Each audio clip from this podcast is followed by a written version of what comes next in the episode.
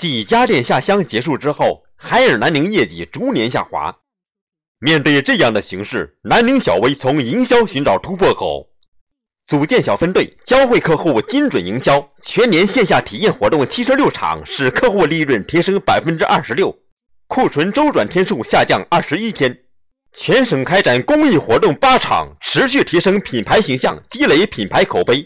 做透每一波节点营销，实现每一个区域的活动引爆，终结南宁小微五年业绩下滑的魔咒，完成全年目标。